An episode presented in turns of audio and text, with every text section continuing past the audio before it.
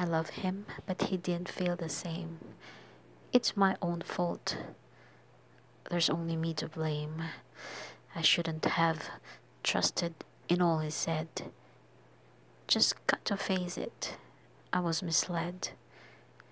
Time passes and the days go by. Time to stop asking myself why.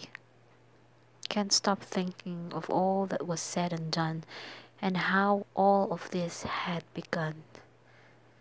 Sometimes these memories are vague, but most are clear. I can't help but wonder if he was ever sincere.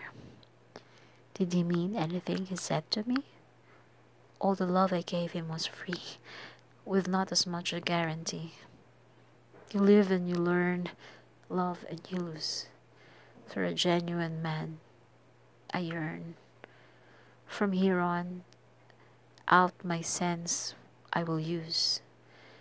I won't end up here again, although I do expect this pain to remain.